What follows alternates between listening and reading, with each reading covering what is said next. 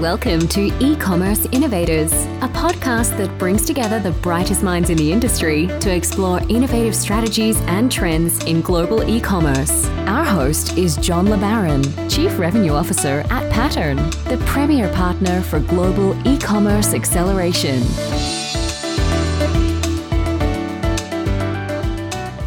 Welcome to E-commerce Innovators. My name is John LeBaron. I am the Chief Revenue Officer at Pattern, and I am the host of this podcast. And today we are excited to bring another super innovative e-commerce expert to the show. Welcome to the show, Eytan Wiener. He is the CEO of Getida and a serial entrepreneur. Welcome to the show.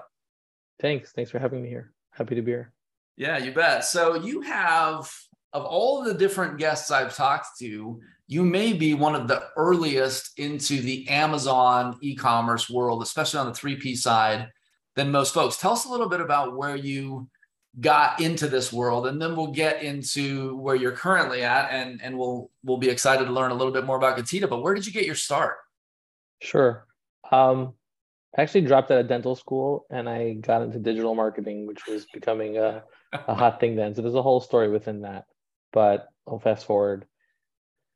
I guess when I started like e-commerce, like 20, 2009, 2010, it was very primitive and I use some of my digital marketing, SEO, pay per click skills to actually sell products. Yeah. So I was working with a company that we sold like wireless infrastructure products and very slow sales cycle. So we started selling some of the end user devices on eBay, and we saw a lot of uptick because there wasn't really competitors. And a lot of these yeah. companies didn't know how to how to brand themselves. Yep. And then we pivoted to a Magento website, and we had a lot of brands that kind of followed along. And then we finally hit this whole Amazon uh, world when it was very different than it is now. Still difficult, but um, much more, much easier than it is now.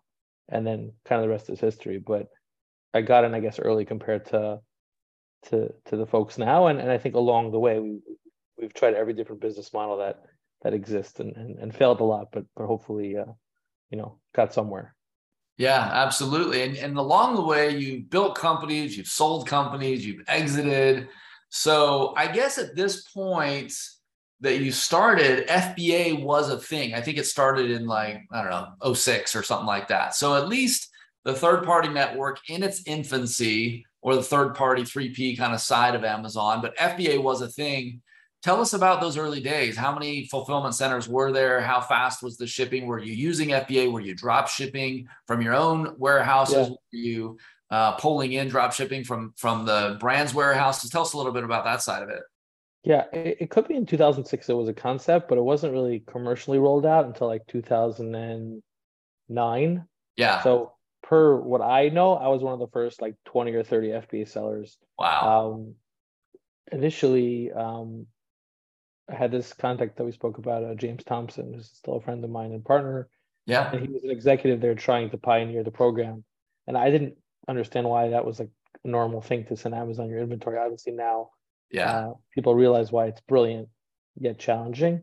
But we just we're selling on Amazon, and they're like, and he's like, send this, send this, send this, stock this, source this, and I was like, okay, and we just did, and the sales blew up.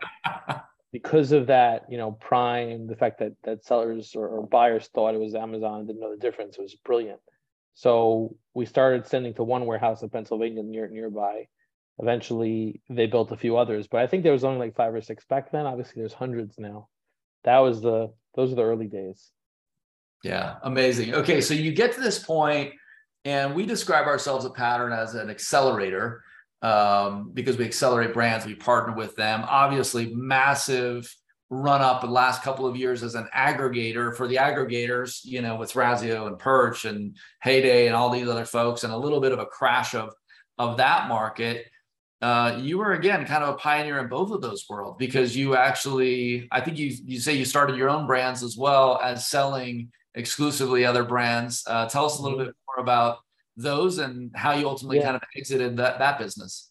Yeah, good point. So um, we started reselling brands like more exclusively, um, kind of like what you guys do now, and we're doing the ads, we're doing the fulfillment. You know, maybe we took somewhat of a higher margin, but we did everything for them. Yeah. I guess that's called acceleration, or we called it exclusive reselling. Yeah, yeah. Um, I think, you know, uh, that that was successful based on the brand and the profile. we also started based on the trend to like try to make our own products and brands or bundles. So my partner had this idea to create a brand around our products. So we had tech products, for example, we had a, a podcasting mic and we would make accessories for it. So a cable, an adapter, yeah. under this Blue Coil brand. So we didn't have to go all in and make a mic, which would be expensive. And we, we kind of failed at that, making electronics because it's very hard. Yeah. So we made accessories. So we would look at the reviews, feedback. We would work with the brand and see what people wanted and then offer a solution. So the, the client, the customer got a, a full package. The brand was happy. They didn't have time to make accessories. And we had our own dedicated ASINs and pages that proliferated. And by the time we sold, we had like, I think 70% of our sales had some kind of bundle component. Yeah. So it's a nice hybrid between private label and resell actually. Um, it's, it's an interesting, you know, how that that's changed to your point now with aggregators, but I guess we were like a blend. Yeah. Uh, yeah. Yeah, that's really cool. So at some point, um, you decided to exit that, or you know, you had an offer to to sell it. Tell us a little bit about that transition and how you ended up at uh, Getida, or maybe there was this tale of woe between. I don't, I don't know the timeline Yeah. here. Yeah. Um, yes, I don't know. I think we were a bit burnt out or reached our capacity of growth on different levels and looked to sell. Now, this is before the like this aggregator concept existed. So to sell a business that was inventory based, you know, similar to like what you guys are doing, like was Yeah, was crazy. Like what? Like what? What's the value, right? What's what's the acceleration? What's the totally. which we could talk about it. But um, so it was hard for me to find the right acquirer um, because people didn't want to take on inventory. And then, you know, eight months later, everyone was buying inventory brands like it was, you know, the hottest thing. Yeah, yeah, But we still had interesting opportunities, and we decided to go with this this public company. And it was it was uh, an experience, you know, diligence in the process and the transition. It's, it's from going to a, you know, entrepreneurial company with like 20, 30 employees to a, a four billion dollar company with I don't know how many employees was was challenging to transition, but you know, I learned a lot. And while I was transitioning, um, COVID uh, began, so uh, which was another challenge. But um, as everyone knows, and I I started to work in the offices of Getida because it's right by me in Teaneck. I was actually a client of theirs. Um, they helped me with reimbursements on my business, and when I sold my business, it had a really material impact. Basically, we get sellers back money from Amazon. We only take a percent of recovery. So every dollar you get back to your EBITDA is multiple. Really Yeah. impacted me. And I was like, hey, this is so cool. Like maybe I can get more involved. And the long, the short story is I did. The long story is you know, we had negotiations, and I got a really interesting look behind the scenes because I was working there every day while I transitioned. sure. And then, and then eventually I actually invested in the company in the beginning of 21 and I'm the CEO. We're, we're growing nicely now. And it's, it's fun being on the service side, which is like my, my third uh, reincarnation. Yeah, amazing. Well, uh, to your point, you know, Getida is super innovative. Um, I think it's just one of those. How do you reduce friction out of a sales model? And in some ways, it's a well, not in some ways, in every way, it's a pervasive problem. If you are an Amazon seller, and do you guys work on the one P side too, or is it only three P? Yeah, so we don't have our own tech for 1P. It's a bit more manual and Sure, fragmented as you know, unlimited, but we do have partners that do it. It's just a different process, but it's sure. it's the same concept of cost Yeah. savings. And, yeah. Well, I I look at it as like almost all upside, and if if the value proposition is we're going to take a small part of the upside, I mean, how can you argue with that? It's basically kind of like free money, right? So I think it's a super innovative business model, um, one to some degree that probably can be copied, and so I'm sure you have a lot of people trying to copy you. What what gives you a strategic moat? in that other people can't do it as well or as quickly uh, or as efficiently as you guys. Yeah, it's a good point. So it's very easy um, to sell free money, but the problem is awareness. So I think with you guys too, like people don't really know what pattern does or Yeah. like, why do I need you or maybe I really need you. Yeah. You have to first reach the sellers, which is sometimes hard. But then you have to tell them that what you do. And again, our biggest competitor, I'll talk about competitors in a moment, but our biggest competitor, I like to say, is education because no one understands. So people don't know that mm-hmm. Amazon makes mistakes. They think they're perfect. People don't know that you could complain or or open a case to dispute. People don't know that there's a company that like ours that does it and that we, you know, hopefully do a good job. So those are four barriers. So we have a nice percent of the market, but there's a tremendous amount more that just don't know we exist, whether they're in China or Germany or in the middle of Utah, and they just don't know because they're not going to accelerate and they're not going to prosper. Um, yeah. So we're trying to educate, but as far as competition and moat is concerned, you know, we have a team of about 150 people. We have a lot of development and technology. A lot of the reimbursement flow is, I wouldn't say automated, but we pull in data via the API. We're an Amazon approved vendor. And then we have a team that actually files cases. A lot of these are ex Amazon people that are in the Philippines and elsewhere. So it's reading every case, it's reviewing its detail and depth. Um, and it's a lot of programming and it's a lot of data. We're pulling in, you know, billions of dollars of transactions daily. So certainly you or anyone could compete, but the service team we've built and my partners have been doing it since 2016 is quite robust. So, you know, someone could compete with Pattern too, but they haven't been doing it for seven, eight years. That's really what it comes down to. And finally, but not least, we just focus on this. We don't do advertising. We don't do 3PL. We don't do translation. We just do reimbursements. Sounds boring. We try to make it fun and sexy. And thank God we're doing we're doing a good job and it's it's it's it's growing tremendously. Yeah, yeah, that's amazing.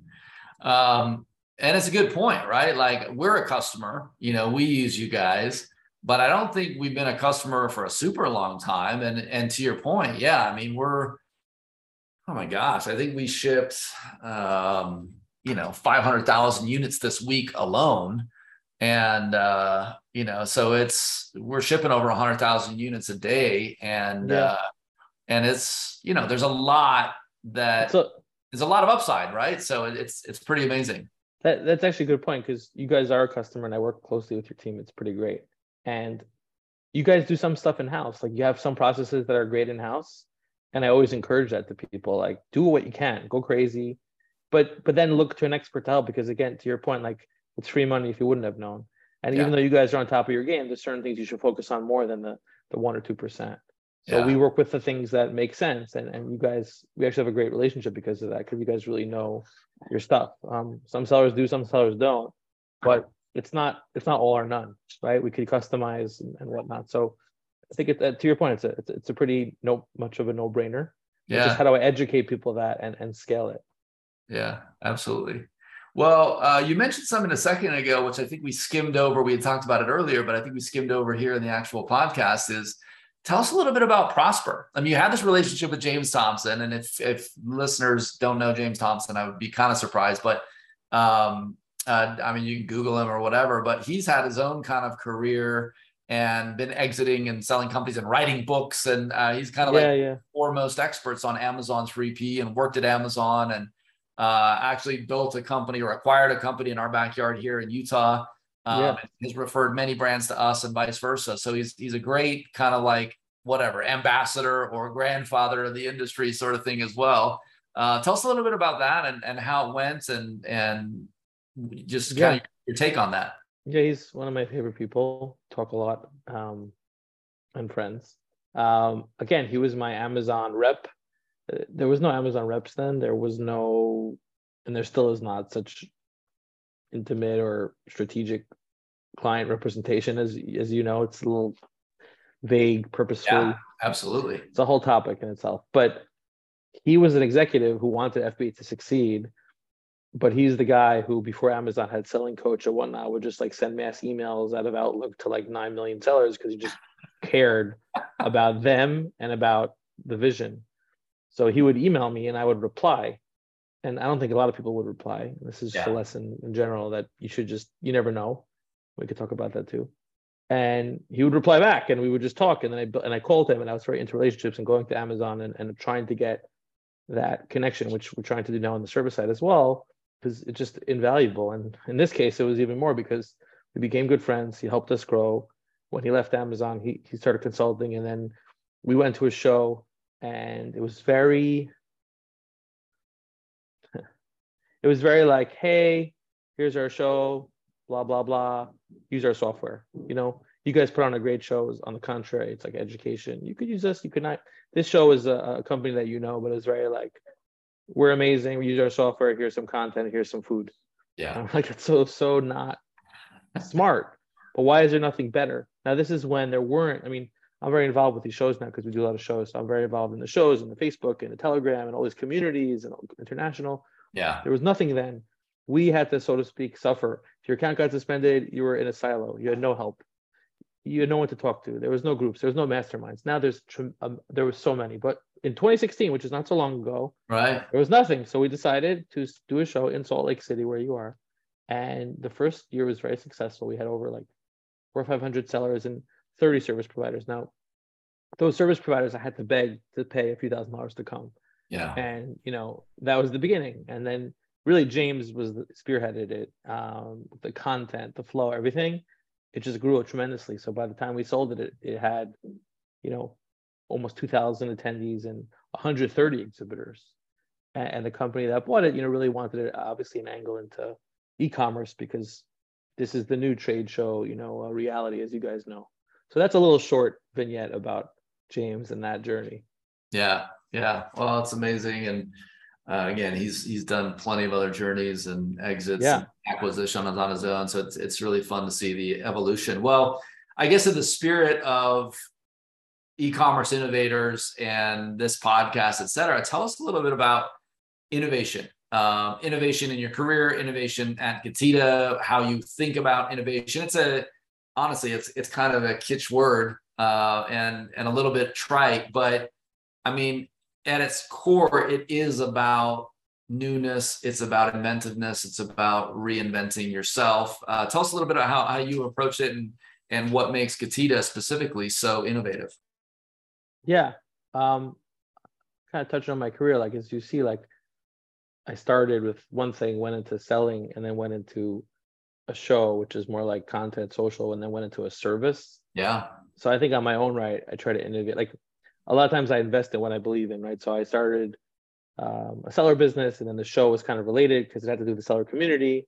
Yeah. And then I had a service that I used, and then I invested in that. Now I've failed, and I've tried to create my own services.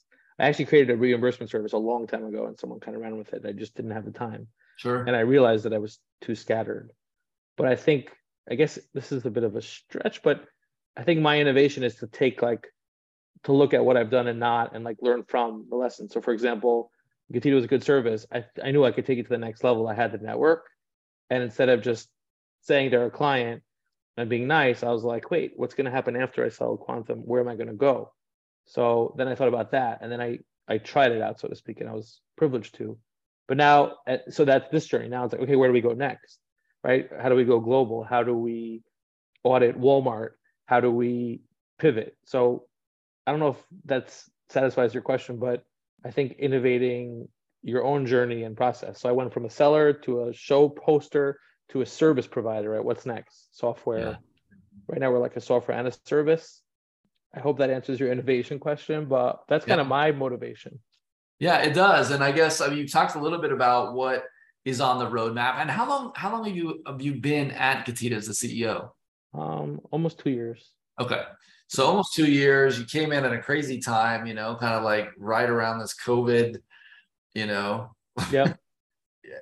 That was crazy. It was like a global pandemic. So that's a crazy time to get into a company. I mean, what are you most proud of in the time that you've been there? Yeah. So um, yeah. Um, yeah, we've grown tremendously. We probably since I joined, we probably grew ten times. Um, wow. Um, and then recently, we just got a pretty cool strategic investment from like a private equity group that's rolling up cost savings businesses. So now we have access to capital and talent and know-how. So um, I'm proud of the growth, but I'm really proud also of the team we built. Like really great culture, really great environment. Whether it's in our office in New Jersey or we have a team in Israel, we have a team in Europe. Um, just great people. And I'll also say, like, I didn't mention this before, but I'm very into, you know, humbly speaking, like helping. So I like to help people or sellers or anyone listening. Um, and I think what we do in, in saving people money, so to speak, from Amazon helps. But if people have other issues or concerns, we, we always post content about ways to add value to sellers. So we're, certainly we're focused on what we do, but I'm proud of the fact that we're like uh, we're known as supporting the community and supporting the shows and just like trying to do the right thing. Yeah. It's, it sounds cheesy, but it's true. And I'm more proud of that than the growth, honestly, because I think that's more important sometimes than money and and and, and all that. So yeah, it keeps me well, going. I won't wrap it up yet, but speaking of, like, what's your email address? Where, where, what's the best way for people to find you? Yeah, anyone ask you questions. Yeah, anyone could email me. It's Eytan, E-Y-T-A-N, at Getida.com. I almost always reply. I like to help, no yeah. matter what the question is. And I was actually speaking at a show the other day how, you know, whenever someone messages me, as long as it's not, you know, spam or whatever, I always try uh, to help. And through those calls, sometimes I met great friends. I've invested in companies. I've helped out charity wise, like different things you never know. Sure. Um, but I think people are afraid to to reach out. Not that I'm so special at all, but I encourage people to, whether they reach out to you or me, like you need to do that. That's what I tried to do when I grew to learn from, you know, peers and, and mentors, whether it's James or whoever. That if I didn't reach out to James that time, my life would be very different now. Yeah. But I did, right? So and a lot of times you try and you fail, but there's always going to be that hopefully that one person that listens to you and and and and nurtures you. So I'm happy to do that to, to, if people reach out, and I think people should do that as well. Yeah, that's pretty interesting. I mean, the trajectory of our lives it turns on pretty small hinges, and I think yeah, those hinges get created by these types of relationships that we build and and the networks that we create. And I couldn't uh, I couldn't agree more. Um, yeah, amazing how much you take away. Like I, I learned a lot from James, even though I've probably only had I don't know fewer than ten conversations with him. But you kind of he's one of those people that you you learn a lot from, and so I think uh, sure. absolutely uh, you're going to learn a lot. You're going to the, the direction of your life will change, and I guess that's karma in a way, right? Like you put it out there, sure. and it's going to come back to you. Hundred percent. Yeah. Uh, well, tell us a little bit more about. I mean, like I said, you're kind of this elder statesman, uh, no offense, in the industry. You've been in long enough, you've seen a lot of kind of the movie play out. There are so many different macro trends happening right now, not just on Amazon, right? For sure on Walmart, but even internationally with Alibaba. And we've got these wars, we've got this, you know, we've got currency manipulation, we got all these other crazy, we've got, you know, regulation happening. We're just at this point of recording this, kind of the midterm elections happening. Um, and we'll see where all that kind of goes. But as you look at some of these macro trends, you've got you know big executives uh, from Amazon leaving the company with you know not only Jeff Bezos but Dave Clark and you know some of these luminaries that have been at the company for a, a really long time. Jeff Wilke. How do you make sense of it? What, how do you see the tea leaves kind of coming together? And is there anything that, as you think about brands today, and think of like, what do they need to do to be success, successful? How do they need to innovate? Do you have any advice uh, for any of those brands that might be listening today? Of you see the, the trends coming together. What do brands need to do today to be successful tomorrow? Yeah, it's a good question. Deep. Uh, as far as Amazon's concerned, though, and I was reading some some doomsday uh, articles yesterday. Like, I mean, they're so big and powerful. Like, it, it's it's immaterial. Yeah. If a bunch of people leave, or if a fulfillment centers understocked. I mean, there's so because, for example, we audit Amazon uh, FBA primarily yeah. in, in, every country, and you know, a lot of clients ask us if we will audit Walmart fulfillment, and I said we'll get to it, but it's only 0.02 percent of Amazon. Yeah.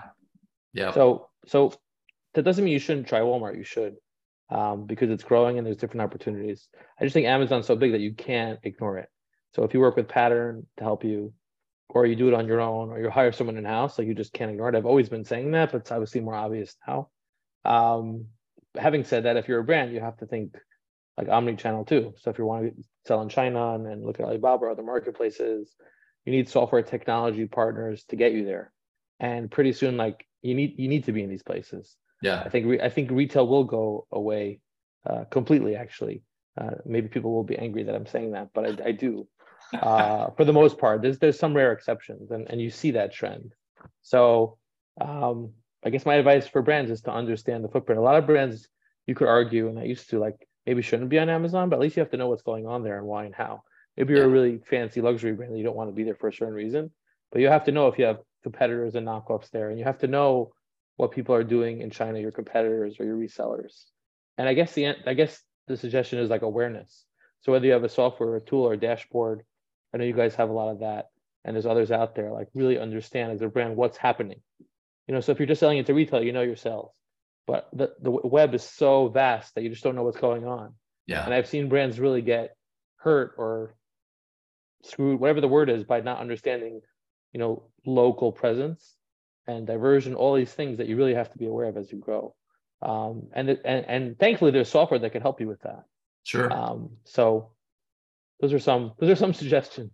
Yeah, uh, it's super fun. Well, one of the things that I'm always curious about when we get folks on the the show and and interested to hear your thoughts as well is, you know, you've been super successful. I, I think you know by almost any objective measure, folks that are listening would think like, yeah, how did how did they do it? You know, how did Eytan kind of exit the have these great exits? How did he grow a company 10x? Like, tell us about one leadership principle um, that you think has led to your own success.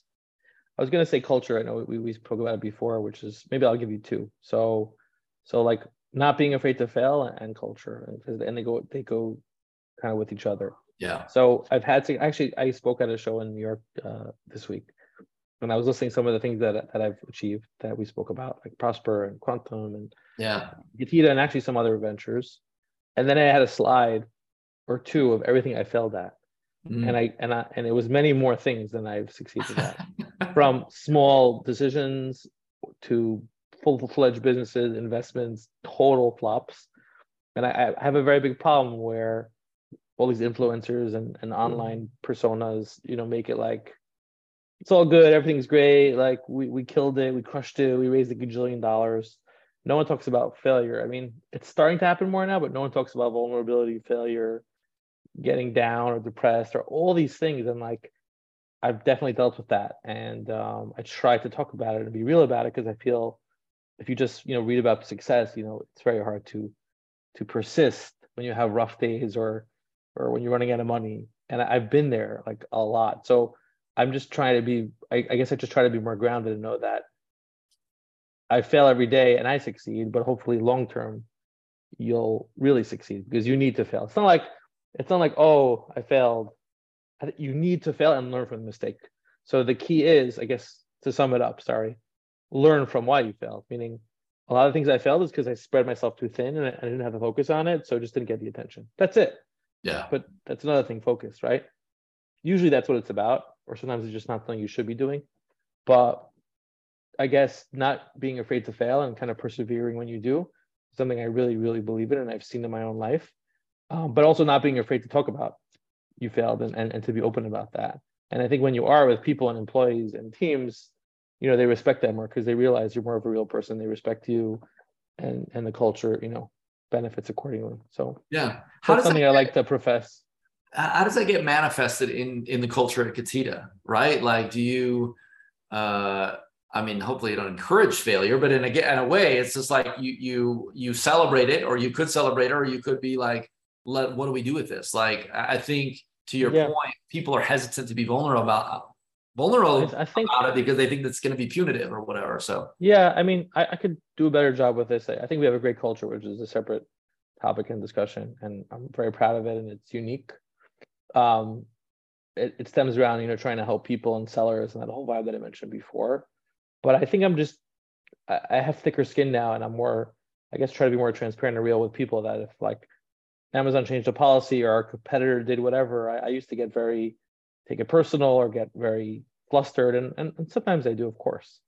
But i just try to show people like okay like this is annoying or this is bad or this person has to be let go but we'll move on and not get phased by it. I think as a leader you have to show you know you have to show that confidence even if inside you're you're hurting. And that's really hard because i'm more emotional and i try to be transparent and sincere but like sometimes it's just really tough to keep a straight face but you need to because everyone's looking at you yeah. And I struggle with that, but I try and I think I'm I'm I'm getting better at it. And so no matter what happens, people know like we'll be okay. Okay, we have so many tickets, our system are overloaded, Amazon, you know, the API, we, we migrated to this SP API. Here's a good example. And it was really brutal because Amazon, it was just very tough because we have lots of data. And we were basically, I wouldn't say down, like we were still servicing, but it was extremely difficult and all-nighters and all that. And I had to just try to show confidence to everybody that, you know, we'll fix it. Of course we did but it was not easy. Yeah. Um, that's something that I that I'm that I'm working on. I think everybody, every leader should as well. Yeah. Well, it's it's really interesting. You know, I've been at Pattern now almost five years. And when I got here, I think there were, you know, 40 some odd folks, 50, I don't know. And I think we got 1200 employees now. So it's it's been this like crazy roller coaster. But now when I look back, it's really funny. Like, I guess you kind of remember the successes, but you mostly remember the failures and you mostly remember how it drove cohesion in the organization because you end up, it's like when you emerge victorious from the, the storm, the people that you surrounded yourself with, um, there's something very special that happens with those types of relationships. It's like, uh, you know, forged in blood sort of thing. So uh, sure. I, I, can definitely um, empathize yeah, a, with what you're saying. That's that's actually a, like maybe a deeper or different point that yeah, when we went through that together, we just became stronger and we know like, hey, we could do this, we could do other things. Yeah. And it's a team, right? You can't do it by yourself. You have to rely on others and and collaborate. So yeah, I, I totally res- that resonates with me, of course. Yeah. Well, uh, it's been an absolute pleasure to get to know you better, Eytan. I, am so envious and proud of all of your success. And I, I only wish the very best, especially heading into a another crazy season. But thank you so much for joining the show, and uh, we'll look forward to having you on again at some point in the future. Thank you for having me. It was it was great. Appreciate All it. All right. All right. Well, this is e-commerce innovators. If you ever have any recommendations on how we can improve the show or guests that you would like to hear from, please do not be afraid to reach out. My email is john at pattern.com, and we will catch you on the next episode. Take care, everyone.